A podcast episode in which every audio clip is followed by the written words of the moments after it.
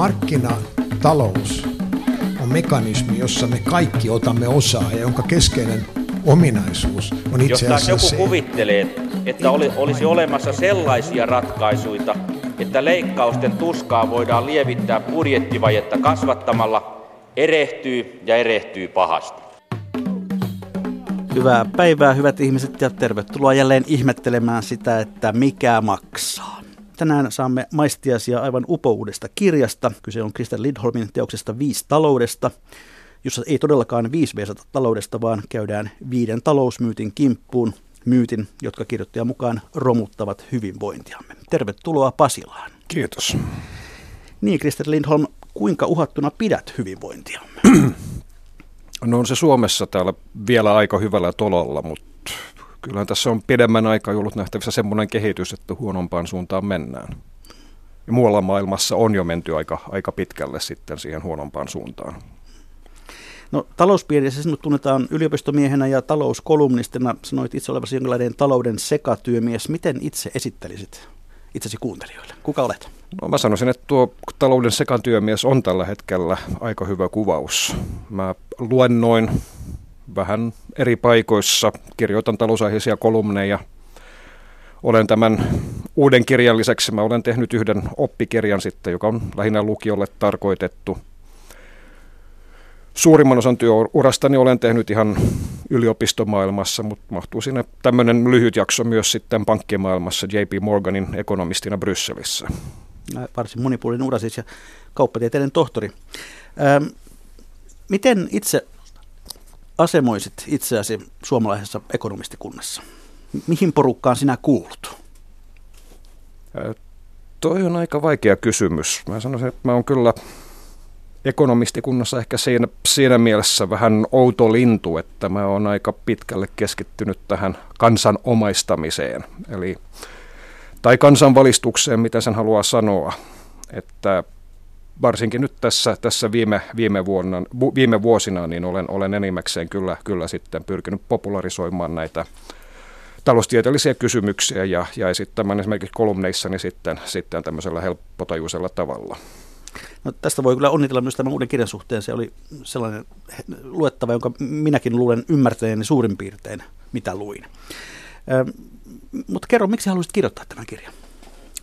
No mulla oli jo pidemmän aikaa ärsyttänyt tämä, että miten tässä talouspoliittisessa keskustelussa esitetään tämmöisiä puhtaasti ideologisia kannanottoja, ikään kuin ne olisivat taloudellisia faktoja, koska tämä ei mun mielestä kuulu demokratiaan.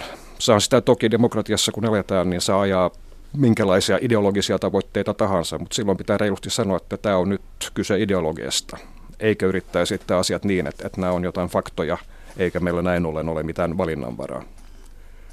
No ennen kuin varsinaisesti mennään tuon kirjan teemoihin, niin pakko kysyä myös tuosta asiasta, josta aluksi puhuin. Miltä sinun korvaasi kuulostaa tuo hallituksen hanke yhtiöittää valtion kulkuväylät? No mun on aika vaikea nähdä, että mitä varsinaista hyötyä siitä voisi olla. Että ainoa, mikä tulee aina näkkiseltään mieleen, on se, että sillä voi olla tämmöinen kirjanpidollinen tarkoitus, eli tällä tavalla saada sitten nämä infrastruktuurin investoinnit pois, nostettua pois valtion budjetista. Mutta muutoin en, en oikein näe, että mitä hyötyä siitä sitten voisi olla.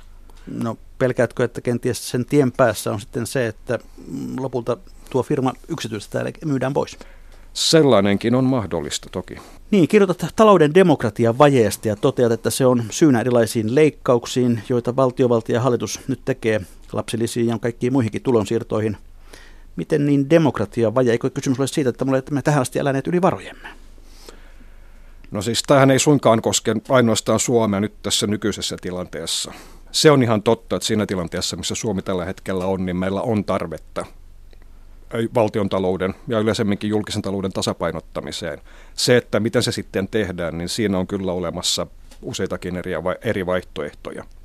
Tämä on, tämä on kuitenkin nyt ollut jo pidemmän aikaa ja vähän kaikkialla länsimaissa tämmöinen aika yleinen trendi, että, että talouspolitiikalle väitetään olevan olemassa vain yksi vaihtoehto.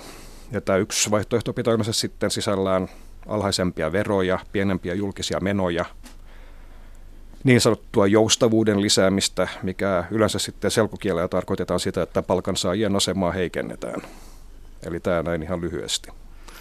No kuitenkin, kun tässä ympärillään katsoo, niin kyllä meillä nyt vaurautta pitäisi olla enemmän kuin sanotaan vaikka 25 vuotta sitten, mutta miten se on näin, että meillä ei ole vain enää tieverkon ylläpitoa eikä terveydenhuollon ylläpitoa, ei, ei, ei opintorahaan. Mistä on kyse? Niin, se on, se on aika hyvä kysymys, että kuinka, kuinka voi olla näin, että vaikka nyt Suomi, että viime, viime vuosien heikosta taloustilanteesta huolimatta on varsin rikas maa edelleen, varsinkin verrattuna siihen, mitä, mitä me oltiin silloin 4-50 vuotta sitten, kun tätä hyvinvointiyhteiskuntaa alettiin tosissaan rakentaa, niin kuitenkin nyt meillä ei sitten ole tahdo olla varaa oikein mihinkään. Osittain tämä nyt johtuu tietysti tästä taloustilanteesta, niin kuin jo sanoin, mutta osittain se johtuu myös ihan puhtaasti poliittisista valinnoista. Esimerkiksi se valtiovarainministeri Alexander Stubbhan myönsi tässä jonkin aikaa sitten, että tämä päätös, että kokonaisveroastetta ei nosteta enää tämän hallituskauden aikana, vaan tehdään nämä tasapainottamistoimenpiteet kokonaan sitten säästöjen ja budjettileikkausten muodossa, niin se oli puhtaasti poliittinen valinta. Ei, aivan, ei, ei perustunut siihen välttämättömyyteen välttämättä. Ei. Mutta nyt käydään näihin myytteihin käsiksi. Kirjasi ensimmäinen myytti kuuluu, markkinat hoitavat kaiken. Siteeraat siihen alkuun jotakuta tuntematonta koiranleukaa, joka on kysynyt, että kuinka monta Chicagon koulukunnan taloustieteilijää tarvitaan hehkulampun vaihtamiseen. Ja vastaus on ei yhtään. Jos hehkulampu todellakin pitäisi vaihtaa, markkinat olisivat huolehtineet siitä jo aikoja sitten. No tuo Chicagon koulukunta, se edustaa siis vahvasti markkinaliberaalia tai kuten paikoin kutsuttu markkinafundamentalistista koulukuntaa. Mistä tässä markkinafundamentalismissa oikein on kyse? No siinä on kyse, lähinnä voisi sanoa jostain tämmöisestä yliuskosta markkinoiden kaikkivoipaisuuteen. Ja tässä mä haluan heti alkuun sanoa, että tällaiselle tulkinnalle ei ihan, ihan jos katsotaan nyt taloustieteen valtavirtaa, niin sille, sille ei löydy siitäkään ihan tukea, että vaikka markkinat ovat toki hyödyllisiä ja myös välttämättömiä, niin niissä on myös useita eri puutteita, joiden paikkaamiseen sitten tarvitaan julkisen sektorin välintuloa tavalla tai toisella esimerkiksi lainsäädännön tai sääntelyn kautta. Mutta tämä on sellainen, mitä nyt markkinafundamentalismissa ei, ei, oikeasti, ei oikein haluta, haluta niin kuin tunnustaa, vaan siinä uskotaan siihen, että markkinat hoitavat lähestulkoon kaiken paremmin kuin esimerkiksi julkiset toimijat, ja markkinat pystyvät myös varsin hyvin sääntelemään itse itseään. Siihen liittyy myös ajatus, että markkinat ovat se tehokkain tapa ratkaista asiat, eikö Kyllä. No missä akateemisen maailman ulkopuolella tämä markkinafundamentalistinen ajattelu on vahvimmillaan? No mä sanoisin, että tällä hetkellä se alkaa kyllä niin kuin olla oikeastaan kaikkialla myös sitten suhtautumisessa julkisen sektoriin ja sen toimintoihin. Nyt esimerkiksi tässä pidetään hyvin tärkeänä, ja se on tullutkin nyt osaksi sote-uudistusta, että yksityiset toimijat ovat sitten samalla lähtöviivalla kuin julkiset palveluntuottajat – Meillä oli tämä yhtiöittäminen, väyläyhtiöittäminen, minkä mainitsit itse tässä aivan alussa. No sitten jos katsotaan vähän muualle maailmaan, niin Yhdysvalloissa on menty jo ihan niin pitkälle, että jopa näitä niin sanotun yönvartijavaltion perustoimintoja on, on osittain yksityistetty, kun siellä on näitä mitä kutsutaan yksityisiksi sotilasurakoitsijoiksi. Eli tämmöisiä aika suuria firmoja, jota, jotka ylläpitävät sitten melko, melko suuria palkka-armeijoita onko tämä yövartija valtio ikään kuin näiden markkinafundamentalistien fundamentalistien ihanne? Sen voi sanoa näin jo, että sehän juontaa juurensa ihan tuonne 1700-1800-luvun klassisen liberalismiin, että valtiolla ei tule olla muuta, muuta tämmöistä tehtävää kuin huolehtia sisäisestä ja ulkoisesta turvallisuudesta. Eli toisin sanoen siinä on sitten armeija, poliisivoimat ja oikeuslaitos ovat nämä perustoiminnot, mistä valtion pitäisi huolehtia ja muun voi sitten jättää markkinoiden hoidettavaksi. No mitä mieltä sinä olet, mihin markkinat ja markkinavoimat sopivat ja mihin eivät? No sanotaan, että useimpien tämmöisen kulutushyödykkeiden ja myös monien palvelujen tuottamiseen, niin markkinat so- soveltuvat aivan erinomaisen hyvin. Sitten kun puhutaan ihan, puhutaan ihan tämmöisistä välttämättömistä perustarpeista, niin siinä tilanne muuttuu jo vähän hankalammaksi, koska markkinoillahan on se taipumus, niin kuin heillä kuuluukin olla, että he antavat jokaiselle ostovoimansa mukaan. Tämähän on, on sellainen ilmiö, mihin jo tämä saksalaissosiologi Max Weber, joka kirjoitti paljon protestanttisesta etiikasta ja kapitalismin hengestä, niin kiinnitti huomiota, vaikka hän itse oli suhtautui hyvin myönteisesti kapitalistiseen markkinatalouteen, niin hän kiinnitti huomiota tähän, että markkinoilla tuotetaan, koska siinä nyt pyritään mahdollisimman suureen voittoon, niin tuotetaan myös sitten niitä tuotteita ja palveluita, joista saa sen mahdollisimman suuren voiton. Ja tämä voi olla, tai se ei voi olla, vaan se on käytännössä ongelma sitten, jos vaikkapa terveydenhuoltoa jätetään kokonaan markkinoiden armoille. No, osaatko mainita jotain muuta, mihin markkinat eivät sovi, sovi kuin terveydenhuolto? No, kyllä mä sanoisin myös, myös sitten, että jos koulutus jätetään kokonaan markkinoiden armoille, niin se johtaa kyllä sitten aika epätasa-arvoiseen asemaan. Että se tarkoittaa sitten sitä, että, että se on lähinnä vanhempien taloudellinen asema, joka määrää sen, että kenellä on oike- mahdollisuus opiskella ja kenellä ei. Ja näinhän asia on joskus ollut niin täällä Suomessa kuin useimmissa muissakin maissa. No kirjoitat tuossa, että siirtyminen valtiouskosta markkinauskoon tapahtui paljon Margaret Thatcherin ja Ronald Reaganin talouspolitiikalla. Kerrotaan vähän, että mitä, mitä se oikein tapahtui?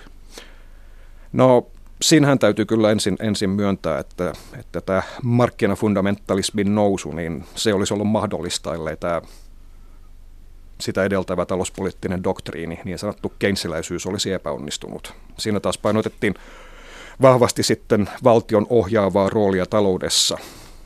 Ja muun muassa uskottiin hyvin vahvasti siihen, että, että valtio pystyy talouspolitiikan avulla ylläpitämään täystyöllisyyttä jatkuvasti. No sitten viimeistään 70-luvun öljykriisien myötä kävi ilmi, että tämä ei nyt oikein onnistu. Ja huomattiin, että tällä vanhalla talouspoliittisella opilla, niin, niin sillä ei nyt ole oikein tarjota mitään työkaluja näiden uusien ongelmien ratkaisemiseen. Eli se on ihan selvää, että, että siinä vaiheessa tarvittiin jotain uutta. Ja osittain tämä markkinafundamentalismi oli kyllä ihan osasi esittää oikean suuntaisia lääkkeitä niihin ongelmiin, mitä silloin oli. Esimerkiksi ryhdyttiin sitten määrätietoisesti torjumaan inflaatiota, joka oli 70-luvulla kaksilukuinen aika monissa länsimaissa. No kirjoitat markkinaepäonnistumisista. Mitä niillä tarkoitat? No yksi tällainen hyvin yleinen markkinaepäonnistuminen ovat niin sanotut ulkoisvaikutukset, mikä tarkoittaa, että tuotannolla on ja kulutuksella on sellaisia vaikutuksia, jotka koskevat myös niitä, jotka eivät suoraan sitten ole mukana ostamassa tai myymässä, ja jotka eivät myöskään sitten näy markkinoiden hinnoittelussa. Nyt jos otetaan tämmöinen ajankohtainen esimerkki, niin hiilidioksidipäästöt ja muut ilmansaasteet ovat esimerkki tämmöisistä ulkoisvaikutuksista, jotka ovat sitten kielteisiä ja jotka eivät itsestään sitten näy markkinoiden hinnoittelussa. Näitä pystytään korjaamaan sitten valtion välin tulolla, joko sitten niin, että näitä päästöjä suoraan verotetaan, tai, tai sitten niin kuten EU:ssa on tehty, että, että ollaan, ollaan rakennettu tällainen järjestelmä päästökaupalle. Toinen tämmöinen epäonnistuminen tai markkinoiden epäonnistuminen liittyy informaatio-ongelmiin, tarkemmin sanottu niin sanottuun epäsymmetriseen informaatioon, joka tarkoittaa, että myyjällä on yleensä paremmat tiedot myytävän tuotteen tai palvelun todellisesta laadusta kuin ostajalla. Ja jos meillä ei esimerkiksi sitten ole jonkinlaista kuluttajalainsäädäntöä, joka velvoittaa myyjiä sitten antamaan oikeaa ja rehellistä tietoa tuotteistaan ostajille, niin tämä voi olla sitten ostajien kannalta aika, aika suuri ongelma. No sitten kolmas tällainen markkinaepäonnistuminen liittyy epätäydelliseen kilpailuun, koska siinähän on, on vähän markkinataloudessa tällainen sisäänrakennettu eturistiriita, että kuluttajan kannalta on yleensä hyvä asia, että on mahdollisimman paljon kilpailua, koska se pitää hintatason alhaalla. Sitten taas yksittäisen yrityksen näkökulmasta on parempi, mitä vähemmän kilpailijoita on, koska se antaa sitä suuremmat mahdollisuudet sitten korottaa omia hintoja. Ja tämän takia niin yritykset ovat oikeastaan kautta koko teollisen aikakauden historian niin pyrkineet tämmöisen hallitsevaan markkina-asemaan, jossa he voisivat sitten kiskoa ylihintoja tuotteistaan tai palveluistaan. Ja tämän torjumiseksi on, on sitten tultu siihen oikeastaan kaikissa ke, vähänkin kehittyneimmissä talouksissa, että tarvitaan kilpailulainsäädäntöä, jolla tällaiset väärinkäytökset kielletään. Toisaalta sitten ei kai vapaille markkinoille tai markkinavoimille oikein nykymaailmassa ole vaihtoehtoa. Viittaat itsekin näihin menneen maailman suunnitelmatalouksiin. Muun muassa neuvostoliitossa toteaa, että ainoat markkinat, jotka siellä toimivat, olivat mustan pörssin markkinat. Se on ilman muuta selvä, että markkinoita ilman me emme tule toimeen. Samalla täytyy muistaa, että tämä vapaat markkinat, niin se on kovin suhteellinen käsite, koska oikeastaan kaikkialla maailmassa tänä päivänä niin ei ne markkinat nyt ihan täydellisen vapaat ole. Et keskustelu on sitten, ja se keskustelu, mitä, mitä pitäisi käydä, on, on enemmänkin siitä, että mikä tulee olla se, se valtion rooli markkinoiden suhteen ja missä määrin valtion pitää täydentää markkinoiden toimintaa.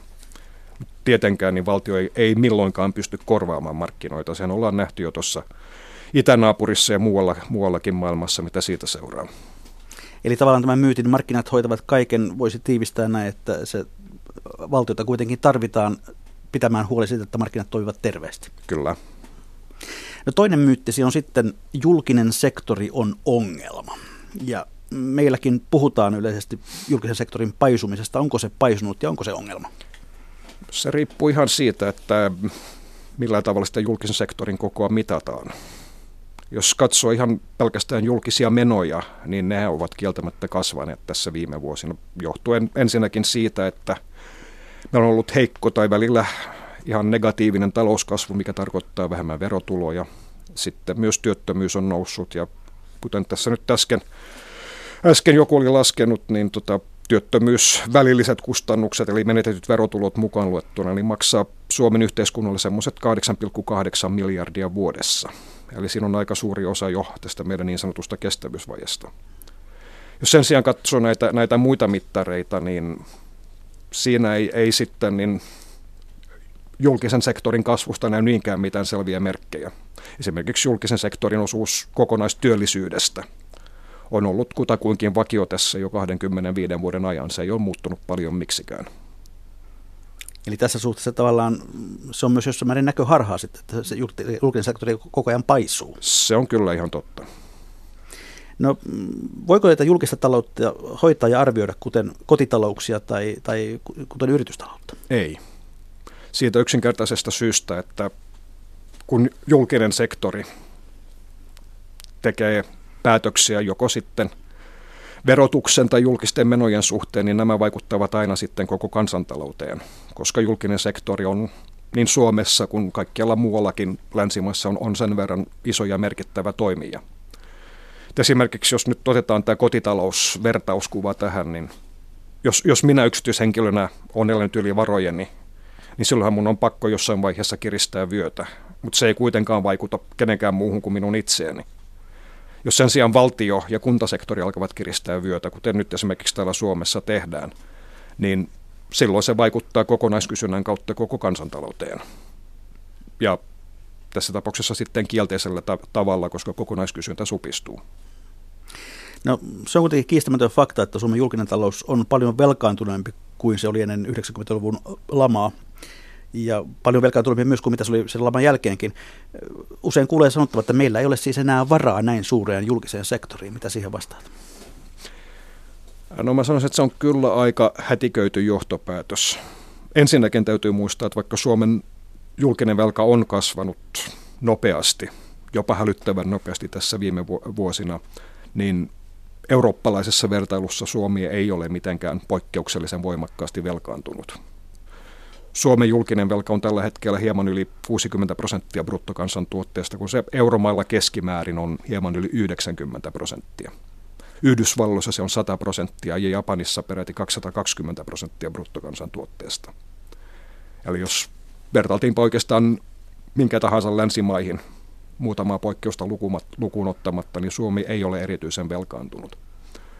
Ja samalla täytyy kyllä muistaa, että, että nyt tämä nykyinen tilanne, niin se johtuu kyllä siitä poikkeuksellisen ankarasta rakennemuutoksesta, mikä Suomen taloutta tällä hetkellä koettelee. Ennen kaikkea siitä, että tässä nyt nämä meidän perinteiset teollisuusalat ovat taantuneet aika voimakkaasti viime vuosina. Eli tämän hetken tilanteen perusteella ei voi tehdä sellaista johtopäätöstä, että meillä ei tule ikinä enää olemaan varaa tämän kokoiseen julkiseen sektoriin. No kestävyysvaje on sellainen termi, joka meille on opetettu tässä nyt talouspolitiikan keskustelussa viimeisten vuosien aikana. Maanantaina TV1 MOT-ohjelma oli vääntänyt termimuotoon kestävyys on vale, muun muassa sen vuoksi, että ohjelman mukaan vajeen arviointi vaihtelee huomattavasti sen mukaan, keneltä kysyy. Miten sinä näet tämän suomalaisen talouspolitiikan kestävyysvajepuheen? Mihin, millä sille, siihen, mihin sillä oikein tähdätään? No mun nähdäkseni siihen nyt tähdätään tällaisen enemmän tai vähemmän jatkuvan kriisimentaliteetin ylläpitämiseen.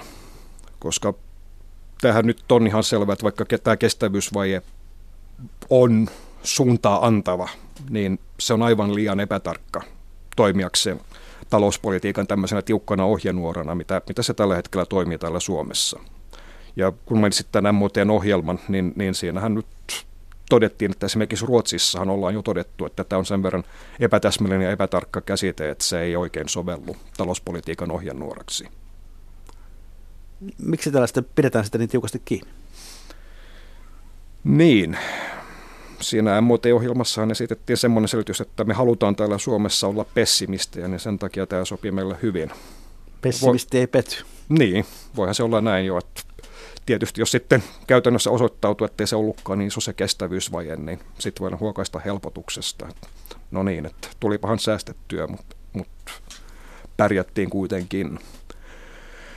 Mutta ku, ku, kuitenkin, niin, niin kyllä mä, mä näen tämän pikkasen huolestuttavana, koska tähän nyt kiinnitetään niin voimakkaasti ja niin paljon huomiota, että, että mä sanoisin, se on jo, jo nyt johtanut tämmöisiin aika hätiköityihin leikkaus- ja säästöpäätöksiin, jotka saattavat sitten tulla pidemmän päälle meillä aika kalliiksi. No, jos sitten mennään vielä tähän julkisen sektorin olemukseen, niin mitkä yhteiskunnan tehtävät sinun nähdäksesi ovat sellaisia, joita ei pitäisi siirtää julkiselta sektorilta vapaille markkinoille? Tässähän tätä rajapintaa käydään nyt aika monella sekä soten että monen muun asian kohdalla. No, ens, ihan ensi alkuun, niin meillähän on nyt nämä yövartijavaltion perustehtävät, eli ulkoinen ja sisäinen turvallisuus sekä oikeuslaitos. Se on ihan selvä ja siitä nyt jopa useimmat, joskaan ei ihan kaikki markkinafundamentalistit ovat samaa mieltä siitä, että nämä täytyy ainakin siellä julkisella sektorilla. Sitten mä itse kyllä lisäsin siihen myös terveydenhuollon ja koulutuksen. Tämä ei tarkoita, että julkinen sektori pitää tuottaa kaikkia terveydenhuoltopalveluja, ei suinkaan, mutta kuitenkin niin, että julkisella sektorilla on kokonaisvastuu siitä, että kaikilla kansalaisilla on mahdollisuus saada tarvitsemansa terveydenhuolto. Koska tämä nyt on, mä sanoisin itse henkilökohtaisesti, että tämä on tämmöinen sivistyneen yhteiskunnan vähimmäisvaatimus, että näin on. Onko vielä jotain muuta? No sitten kyllä niin sen lisäksi mä katsoisin, että, että julkisen sektorin tehtäviin kuuluu ainakin jonkinasteinen tulojen tasaus koska mehän nyt ollaan jo pitkään eletty sellaisessa tilanteessa, että tuloerot kasvavat varsin nopeasti. Tämä ei sinänsä vielä ole ongelma, mutta meillä on kuitenkin myös ollut se tilanne tässä jonkin aikaa, että siinä tulohaitarin alimmassa päässä niin tulot eivät kasva paljon yhtään. Ja ostovoimalla mitattuna saattavat jopa polkea paikallaan. Eli tämä on jo ihan, ihan mun nähdäkseni se ei ole ainoastaan ideologinen kysymys, vaan se on jo ihan taloudellisesti järkevää, että vähän sitten tasataan tätä ostovoimaa, jotta saadaan sitten tämmöistä riittävää kokonaiskysyntää pidettyä yllä.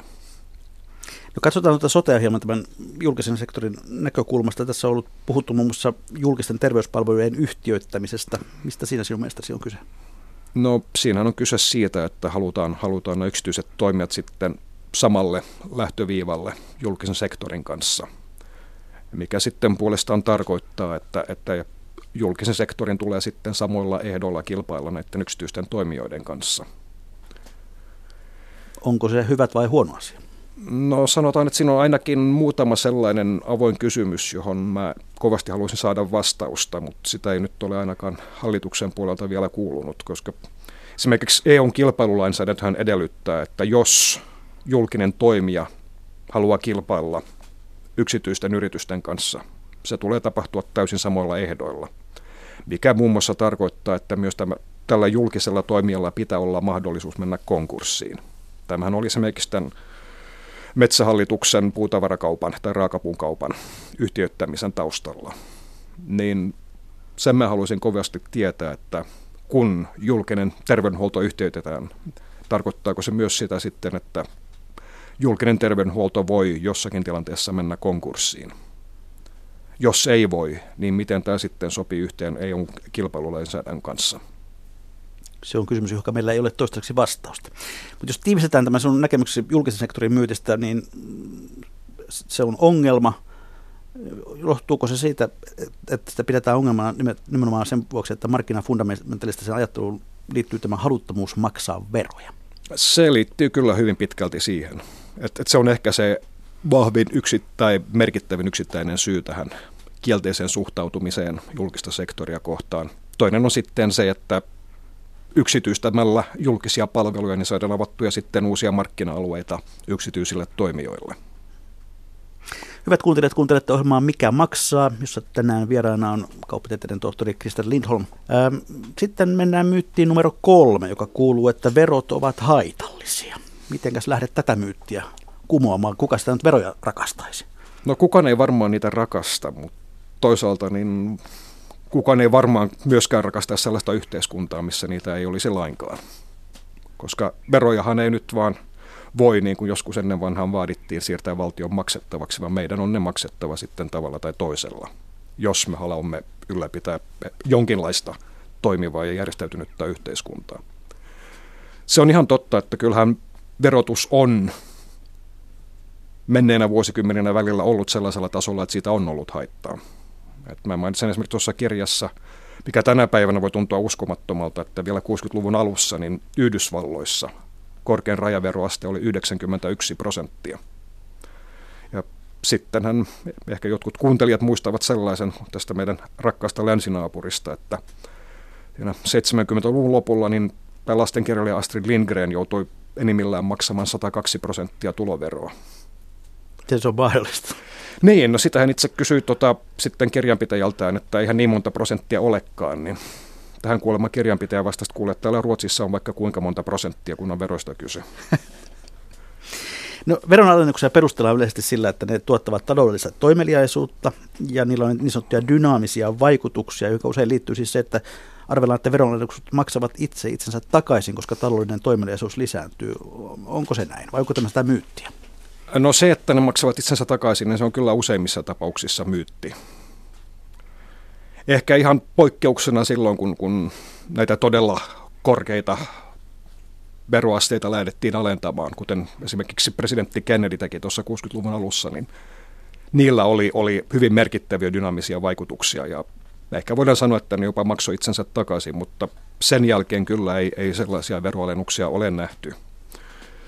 Se on ihan totta, että, että veronalennuksilla on tämmöisiä dynaamisia vaikutuksia.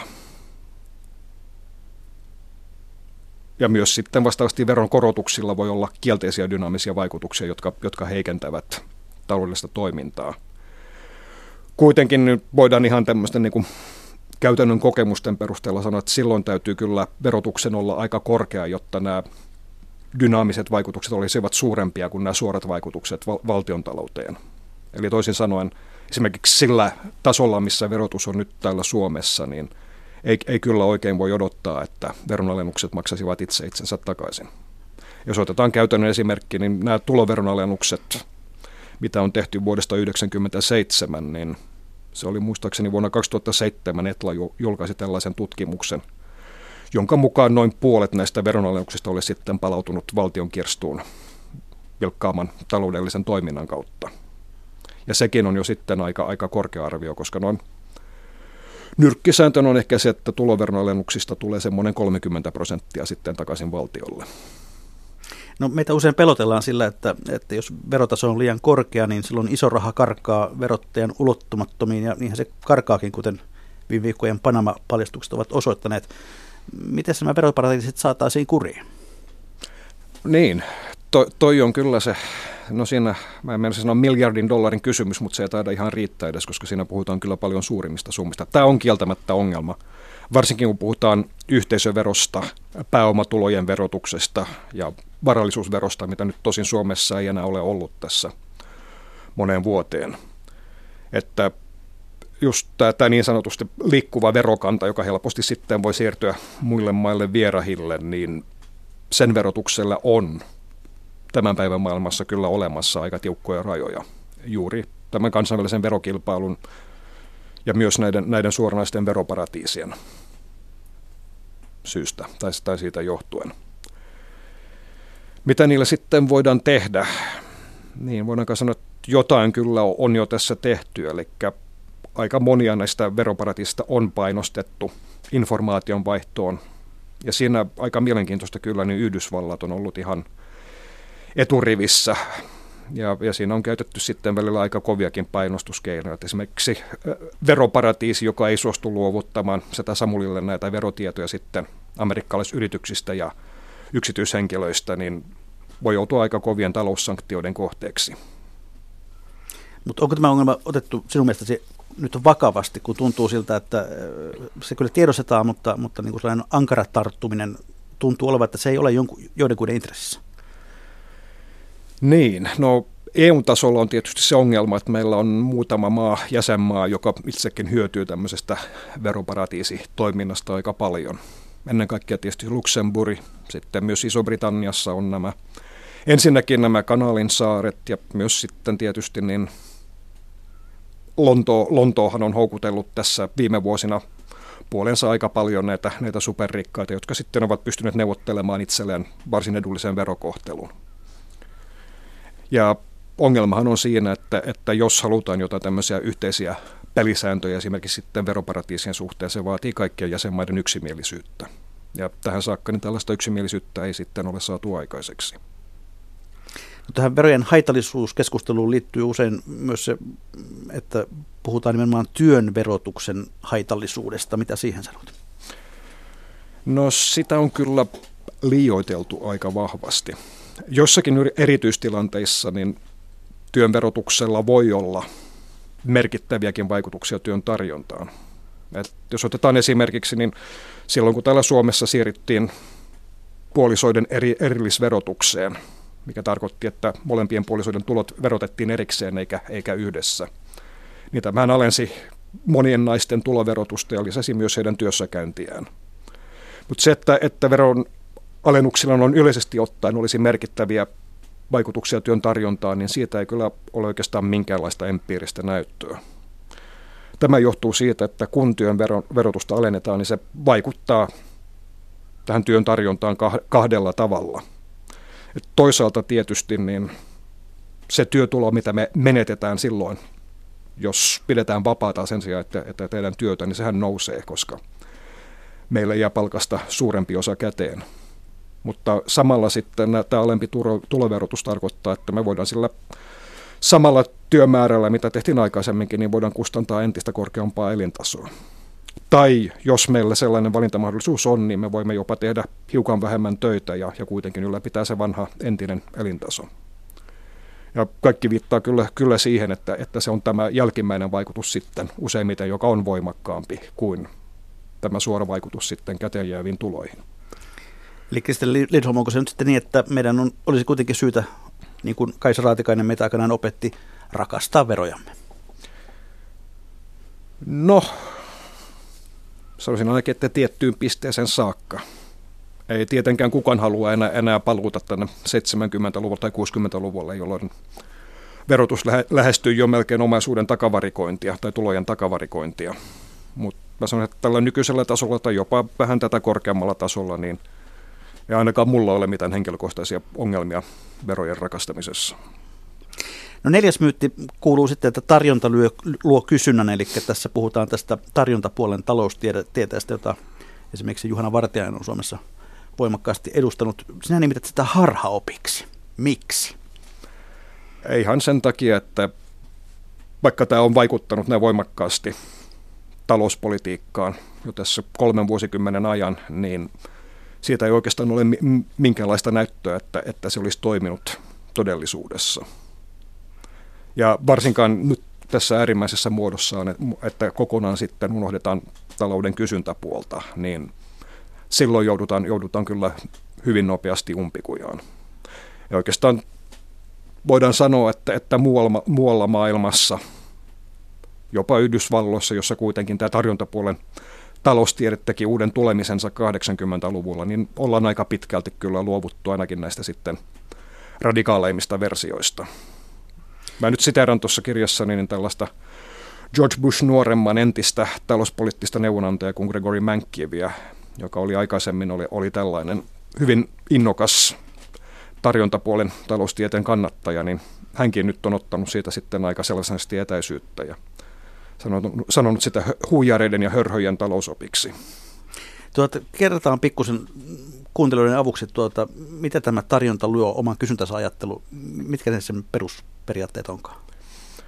No oikeastaan tämän, tämä idea esitettiin jo ensimmäisen kerran tuossa 1200-luvun alkupuolella. Se oli kaiken yksi ranskalainen taloustieteilijä Jean-Pierre C., joka tämän esitti. Ja hänen argumenttinsa oli se, että aina silloin, kun syntyy uutta tuotantoa, niin se luo samalla uutta kysyntää, koska siinä syntyy lisää työpaikkoja ja tietysti sitten kun tuotetaan uusia tavaroita ja myydään ne, niin, niin saadaan sitten tuloja, joita käytetään investointeihin ja niin edespäin.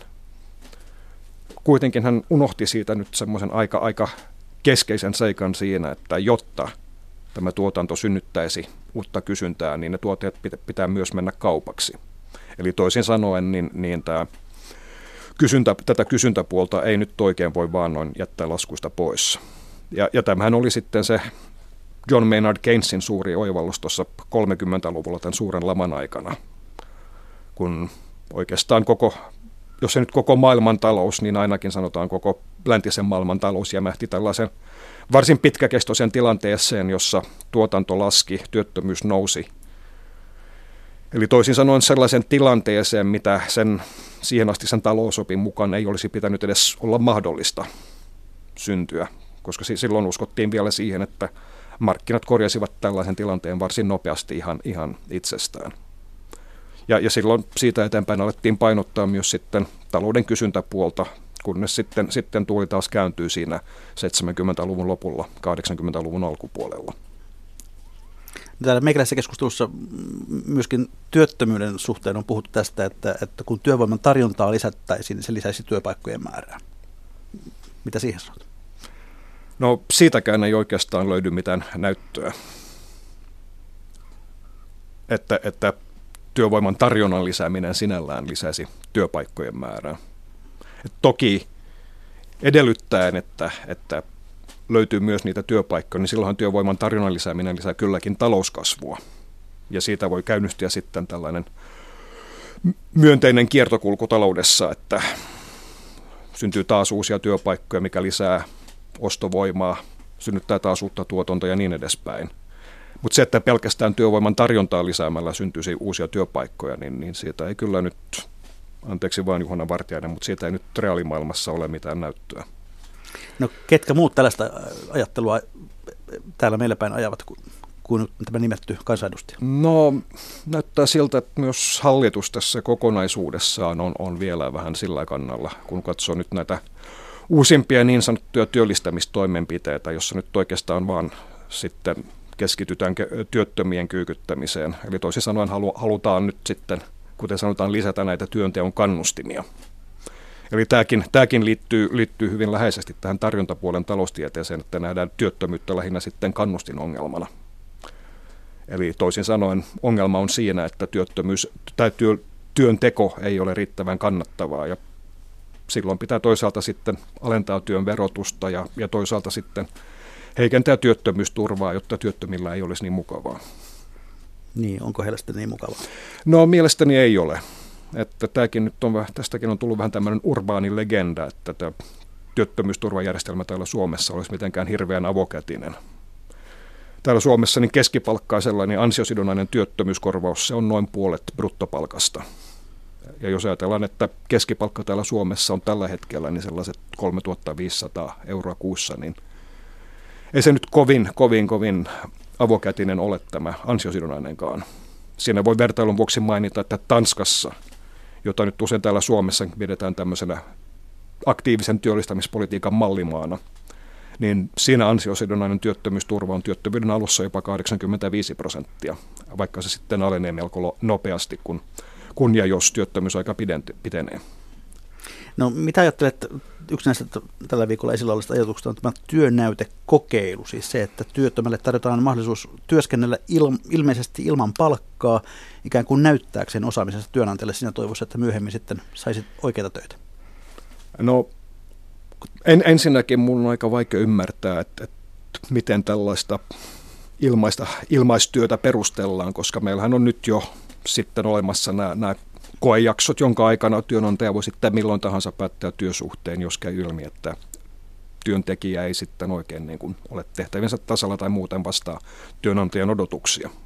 Eli siinä mielessä niin tällaiselle ei ole mitään tarvetta. Sen lisäksi niin, niin siinä on kyllä semmoinen riski, että, että tämä, tämä avaa mahdollisuudet erinäisille väärinkäytöksille.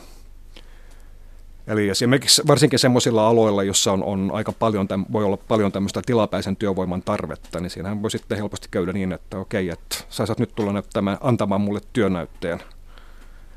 Ja sitten kun ei tätä tilapäistä työvoimaa enää tarvita, niin sitten todetaan jo, että sori nyt, mutta tämä sun työnäytö ei ole oikein riittänyt, että sä saat lähteä. No sitten myytti numero viisi.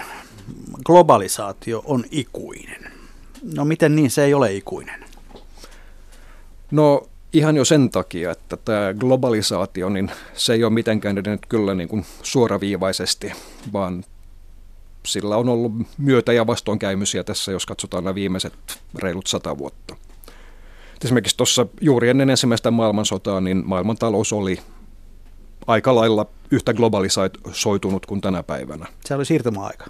Se oli siirtymäaikaa, joo. Mutta jos katsotaan esimerkiksi kansainvälistä kauppaa ja kansainvälisiä investointeja, niin suhteessa maailmantalouden sen aikaiseen kokoon ne olivat samalla tasolla kuin mitä sitten nyt saavutettiin vasta 90-luvun puolivälissä. Myös tiedonsiirto, vaikka se ei nyt ihan ollut yhtä kehittynyttä kuin tänä päivänä, niin siihen aikaan oli olemassa langaton sähkötin ja myös puhelin, koska useimmilla mailla oli lisäksi käytössä niin sanottu kultakanta, eli että rahan arvo oli, tai rahan määrä oli sidottu keskuspankin kultavarantoihin, niin kulta toimi tämmöisenä, voidaan oikeastaan sanoa, maailman valuuttana, jolla pystyi sitten maksamaan tuotteista ja palveluista ympäri maailmaa. Sitten kuitenkin tuli ensimmäinen maailmansota, sitten tämmöinen lyhyt nousukausi 20-luvulla, sen jälkeen suuri lama, toinen maailmansota.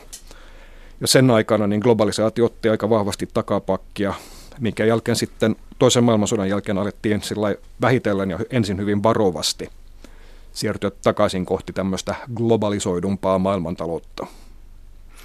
Eli toisin sanoen, niin, niin jo tämä, että meillä on ollut sitten erityyppistä globalisaatiota tässä viimeisen sadan vuoden aikana, ja välillä oikeastaan ei minkäänlaista globalisaatiota, niin se jo niin kuin on mun mielestä aika, aika vahva todiste siitä, että ei tässä nyt mistään luonnonvoimasta puhuta. No, pidätkö tätä globalisaatiota, onko se hyvä vai huono asia? Sekä että, siis sitähän ei voi kiistää, etteikö globalisaatio olisi tullut, tuonut mukanaan paljon hyvää.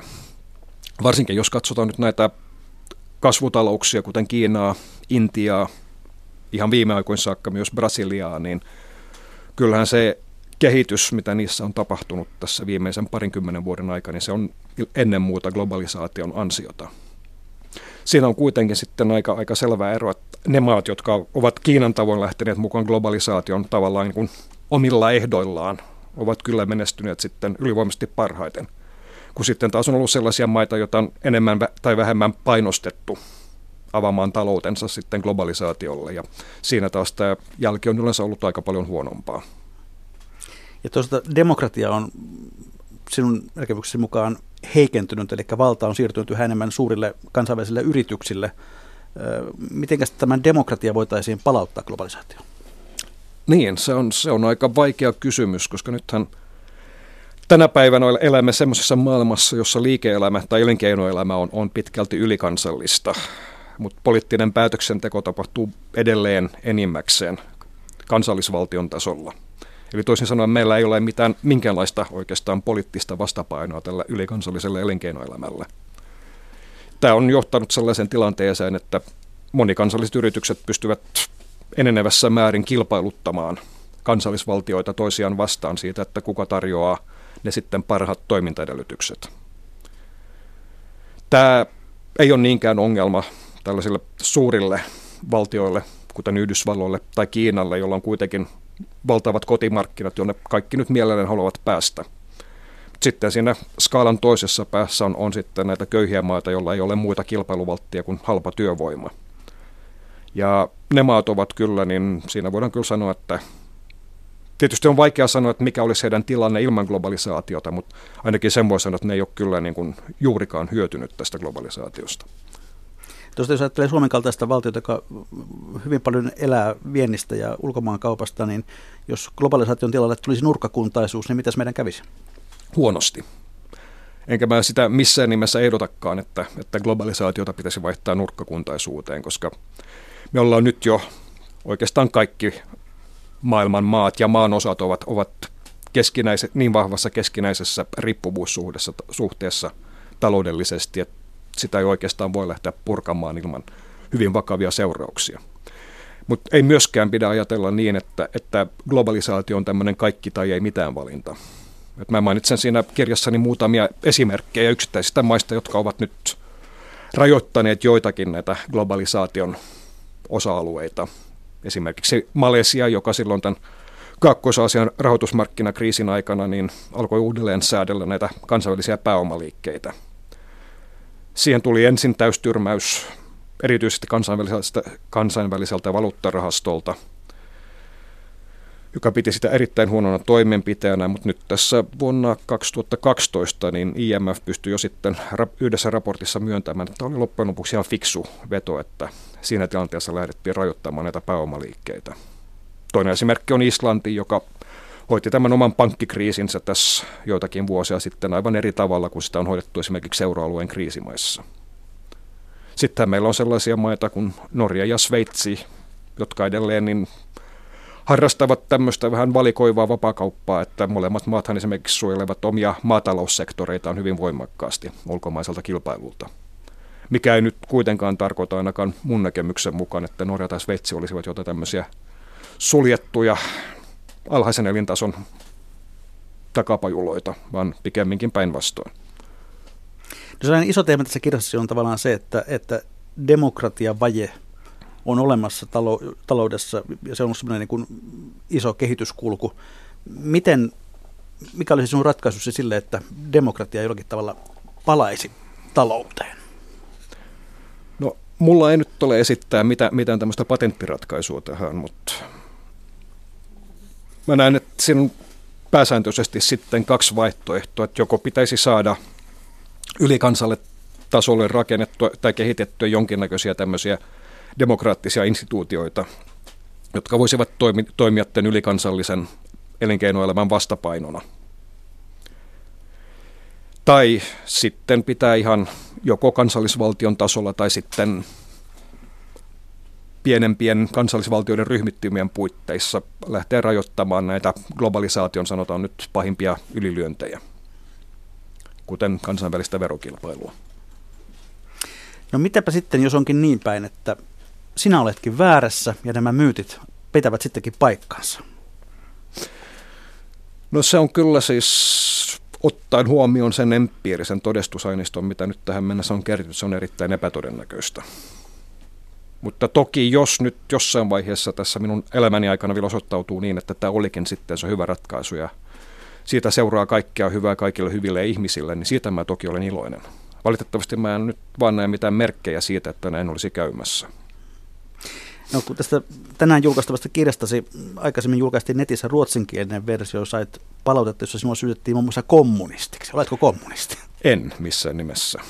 Ja täsmennettäköön sen verran, että se ei nyt suoraan liittynyt tähän palautteeseen, mitä, mitä tähän kirjan annettiin, vaan se oli sitten kyllä, kun, kun sitä selostettiin ruotsinkielisessä lehdistössä. Mä itse kovasti hämmästelin tätä kritiikkiä, koska ainakaan mun historian käsityksen mukaan niin kommunismi ja demokratia eivät nyt kovin läheisesti ole liittyneet toisiinsa. No, jos tullaan sitten tähän päivään vielä, niin, niin kuinka markkinafundamentalistisena talouspolitiikan harjoittajana sinä pidät nykyistä hallitusta? No mä sanoisin kyllä, että melko vahvasti markkinafundamentalistisena kylläkin, mikä näkyy nyt esimerkiksi juuri näissä viime aikojen toimenpiteissä, että yhtiöitetään nämä väylät ja halutaan kaikkialla sitten lisätä yksityisten toimijoiden liikkumavaraa, mukaan, lukien sitten myös sote-uudistuksessa. Ja sitten hyvät kuuntelijat, perinteiseen tapaan on jälleen viikon talousvinkkien ja talousviisauksien aika. Laittakaa hyvä kiertämään ja, ja lähettäkää niitä vinkkejä minulle sähköpostilla juho pekka.rantala yle.fi. Tohtori Kristen Lindholm, mikä on sinun viikon talousvinkkisi tai talousviisautesi? No se menee suoran hallitukselle, että lopettakaa ihmeessä nämä koulutusleikkaukset. Se oli lyhyesti ja ytimekkäästi. Yleisövinkin on lähettänyt äijä Nokialta, joka kirjoittaa tähän tapaan. Alennusmyynnit houkuttavat ostamaan, vaikka et tarvitsisikaan juuri sitä vaatetta tai vempelettä. Turhanpäiväisen aletuotteen ostaminen ei ole säästöä, se kannattaa muistaa. Sen sijaan kun, silloin kun oikeasti tarvitset jotain laadukkaasta tuotteesta, voi maksaa täydenkin hinnan pitkän päälle, se on järkevämpää. Kiitoksia Kristen Lindholm, kiitos hyvät kuuntelijat. Mikä maksaa, sitä me ihmettelemme jälleen viikon kuluttua. Kiitos.